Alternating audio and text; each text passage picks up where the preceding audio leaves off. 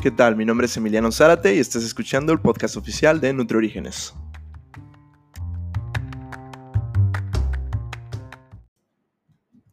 El día de hoy hablaremos de las tres doshas o constituciones ayurvédicas y algunos beneficios que puede otorgar esta medicina que han sido comprobados por la ciencia. Primero que nada, ¿qué es la ayurveda? La medicina ayurvédica es mucho más que un sistema de medicina antiguo. Pues esta medicina o sistema holístico se ha practicado desde hace más de 5.000 años y comenzó en la India. Desde entonces se ha extendido por todo el planeta dando forma y mejorando muchas vidas.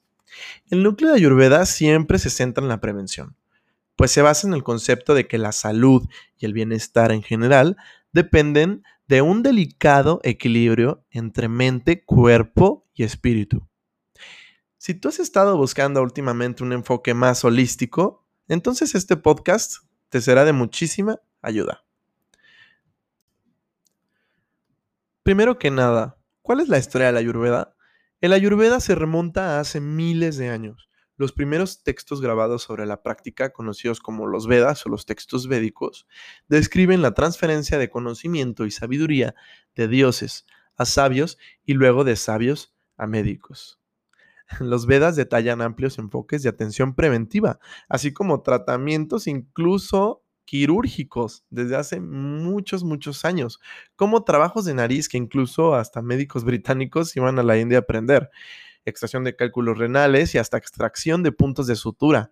Los Vedas detallan cómo tratar problemas como piel seca, fiebre, diarrea, tumores, convulsiones, enfermedades cardíacas y muchísimos padecimientos más, utilizando hasta más de 700 hierbas ayurvédicas.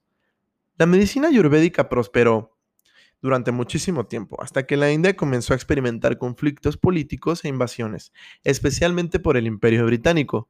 Muchas personas no fueron disaudidas por la influencia occidental y continuaron practicando al margen de la sociedad el ayurveda. Cuando la India se independizó de Gran Bretaña a mediados del siglo XX, la ayurveda volvió a encontrar su lugar como un importante sistema y práctica médica que continúa prosperando en la India y ahora incluso es reconocido a nivel mundial. Pero, ¿qué beneficios puede tener la medicina ayurvédica a nuestra salud? Bueno, la medicina ayurvédica se centra principalmente en la salud holística y el bienestar. Es básicamente lo opuesto a un enfoque de generalización. Por ejemplo, un enfoque de generalización puede ser que se le, no sé, que se le brinde un tratamiento por igual a tres personas que padecen influenza estacional. Podría ser un ejemplo. En la medicina alopática se le daría un tratamiento básicamente muy parecido a las tres personas, si no es que igual. En cambio, la ayurveda se enfocaría en otro tipo de aspectos en las personas a tomar en cuenta como sus constituciones dóxicas, que más adelante hablaremos de ello. Entonces, bueno, la ayurveda básicamente se centra de manera individual en cada persona, tomando así como un, ser único e irrepetible que necesita diferentes eh, elementos o tratamientos para ese momento. Entonces, para la Ayurveda pueden haber tres personas con, un mismo, con una misma enfermedad, pero con distintos tratamientos. Entonces, aquí es donde entra pues el concepto holístico que brinda esta, este maravilloso sistema. Y bueno, entre otros, puede promover a la salud del corazón. De hecho, un estudio en 2015 sugirió que la medicina ayurvédica puede tener efectos positivos en las personas con enfermedad coronaria. Esto no es tan sorprendente. Bueno, ya sabemos que la yoga, en otros estudios científicos y la meditación, incluso han demostrado que ayudan a regular la presión arterial alta, por lo que no, nos, no se nos hace tan extraño que la ayurveda pueda ayudar a mejorar tanto la salud del corazón. Puede reducir la inflamación. Y bueno, ya sabemos que la inflamación juega un papel importante en la mayoría de las enfermedades que padecemos nosotros los humanos. Puede ser causada por la falta de sueño, o por problemas digestivos o dietas poco saludables o hábitos poco saludables. El enfoque de Ayurveda en la nutrición, el sueño y la atención plena tiene el potencial de reducir la inflamación al abordar sus causas subyacentes. Un estudio incluso muestra que las hierbas ayurvédicas como la cúrcuma pueden ayudar a tratar afecciones inflamatorias como el síndrome metabólico, la artritis, la ansiedad y la hiperlipidemia.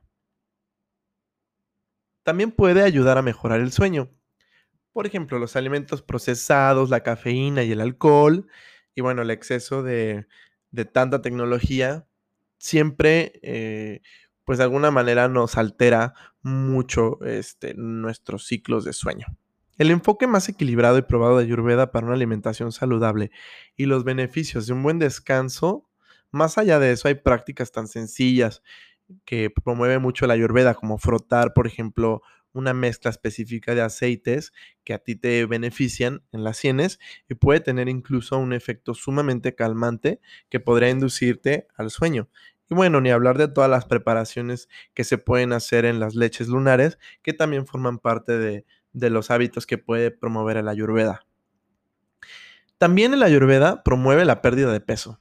Si bien la medicina ayurvédica no se centra en la dieta para nada, puede ser útil para mantener un peso saludable, puesto que las hierbas ayurvédicas específicas como el trifala o el gugul se han asociado con la pérdida de peso y el ejercicio y el movimiento, como el yoga, junto con la alimentación consciente, pueden promover un estilo de vida más saludable y por ende terminar en una manutención de normopeso, o sea que mantengas un peso saludable que, bueno, cada quien tiene su normopeso, pero tú llegar a ese, a ese estado de balance. Y bueno, las tres constituciones o doshas son tres: Bata, Pita y Kapha.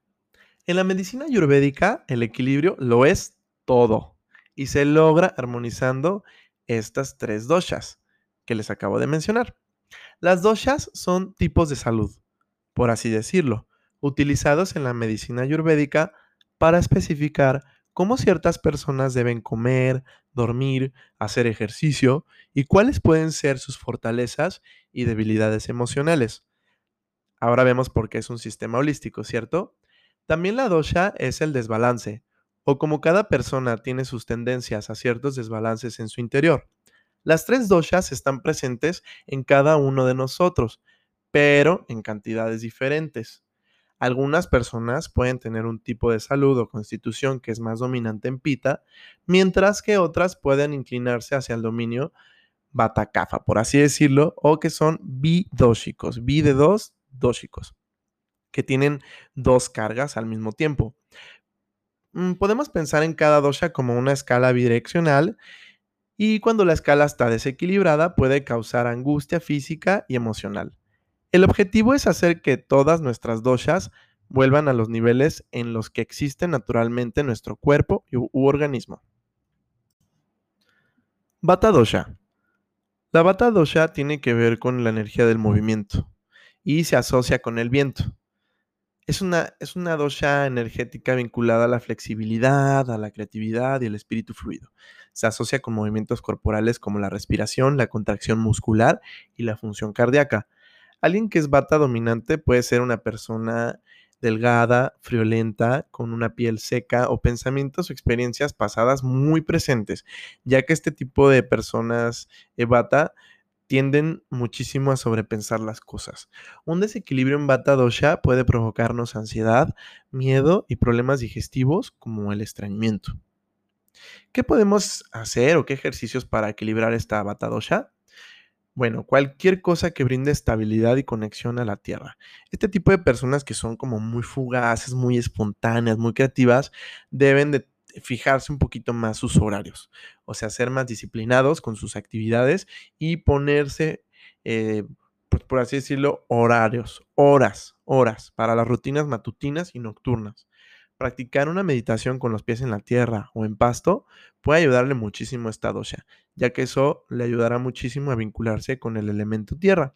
Y también se debe de evitar a este tipo de personas que son bata dosha el uso excesivo de celulares, pantallas, todo lo que tenga que ver con tecnología, ya que esto sobreestimula muchísimo a las personas bata. ¿Qué alimentos y bebidas pueden equilibrar a Bata Dosha? Las personas con un desequilibrio en Bata podrían beneficiarse más con proteínas, alimentos con proteínas y grasas, junto con alimentos que se calienten. Los tubérculos, las bebidas calientes y cremosas y una variedad de carnes también pueden ser nutritivas para esta dosha. Y también, sobre todo, tomar en cuenta mantenerse bien hidratado, ya que Bata tiene mucha tendencia a eh, la deshidratación o la sequedad. Entonces es importante que este tipo de dosha siempre consume cosas con muchos aceites que le beneficien a él y sobre todo estar bien, bien hidratado. Pita dosha está vinculado al fuego y se cree que controla el sistema endocrino, metabólico y el sistema digestivo. Las personas que son predominantemente pita, pita dosha, pueden tener una complexión mediana, o sea, pueden ser personas como un poquito más corpulentas que bata, pueden también sentir frío con frecuencia y tener piel propensa al acné. Tienden a estar ocupados, ambiciosos y con grandes logros y siempre en movimiento. Un desequilibrio en pita puede provocar ira, sobreesfuerzo y agotamiento. También irritación e incluso erupciones cutáneas. ¿Qué ejercicios pueden equilibrar esta dosha? Pues bueno, eh, lo que tienen que hacer los, los pita dosha son eh, actividades de enfriamiento. O sea, eh, evitar que sean ejercicios con mucha exposición solar o que sean como ejercicios que los van a sobrecalentar. ¿Ok? Entonces es importante también que Pita Dosha pues ponga en práctica las duchas de agua fría, por ejemplo, es algo que se le recomienda muchísimo esta dosha, o también tener mucho contacto con cuerpos de agua, eh, pero sin que haga mucho calor. Al contrario de la dosha bata, en muchos sentidos, las personas propensas a pita deberán considerar aflojar este, un poquito sus horarios y tener un poquito más de espacio para la espontaneidad, porque son personas muy metódicas y muy, muy como organizadas. Entonces, como que necesitan desaflojar un poquito eso y ser un poquito más espontáneos. ¿Qué alimentos y bebidas pueden equilibrar a esta pita dosha? Pues bueno, primero que nada las cosas frescas. Evitar cosas calientes, picantes o fermentadas. Y todo tiene que ser eh, de preferencia alimentos frescos, especialmente en las estaciones de calor o mucho fuego, como verano. Algunos alimentos y bebidas que alivian el pita pueden ser frutas dulces, agua de coco o algunos granos, como la avena. Kapha dosha. Kapha está asociado con la tierra y el agua. Es una energía estabilizadora pensada en suministrar agua al cuerpo y mantener el sistema inmunológico. Alguien que es capa dominante es una persona generalmente tranquila, eh, indulgente y pues no es tan intenso como Pita y tampoco tan en movimiento como Bata. Es como más es como estable, como que le gusta estar más en un lugar pero un desequilibrio en CAFA puede provocar que también surjan emociones como exceso de celos, eh, que sean personas como muy lentas, que su metabolismo no esté como mm, fluyendo como debería y eso les genere un aumento de peso, que es muy propenso en este tipo de dosha. Bueno, ¿qué ejercicios pueden hacer los kapha dosha para equilibrarse? Si kapha está fuera de control, el cuidado personal se torna un tema a trabajar. Y bueno, la estimulación mental, mucho ejercicio y actividades consistentes como la meditación y la respiración son esenciales para las personas con un desequilibrio CAPA. CAPA lo que tiene que hacer es entrar en movimiento, entrar en movimiento y en disciplina. A Capa le hace muy, muy, bien estar haciendo mucho ejercicio, estar haciendo muchísimas actividades, tener muchos estímulos y, ejercicios y actividades. Eso le ayuda mucho a CAFA, ya que un trabajo pues sedentario que lo orilla a estar mucho tiempo sentado puede que le haga muy mal a esta dosha. ¿Qué alimentos y bebidas pueden equilibrar a Kapha dosha? Aquellos que son dominantes capa deben evitar alimentos en exceso de grasa. Todo lo contrario a bata, que ya habíamos hablado que ellos necesitan muchos alimentos con grasita y proteínas. Capa debe tener mucho cuidado con la grasa y también con los carbohidratos pesados y densos, como por ejemplo la pasta de trigo o el arroz blanco, que a ellos no les beneficia absolutamente nada. De hecho, los inflama y les causa mucha pesadez. Eh, se debe optar por ingredientes amargos y astringentes y muchas frutas y verduras frescas.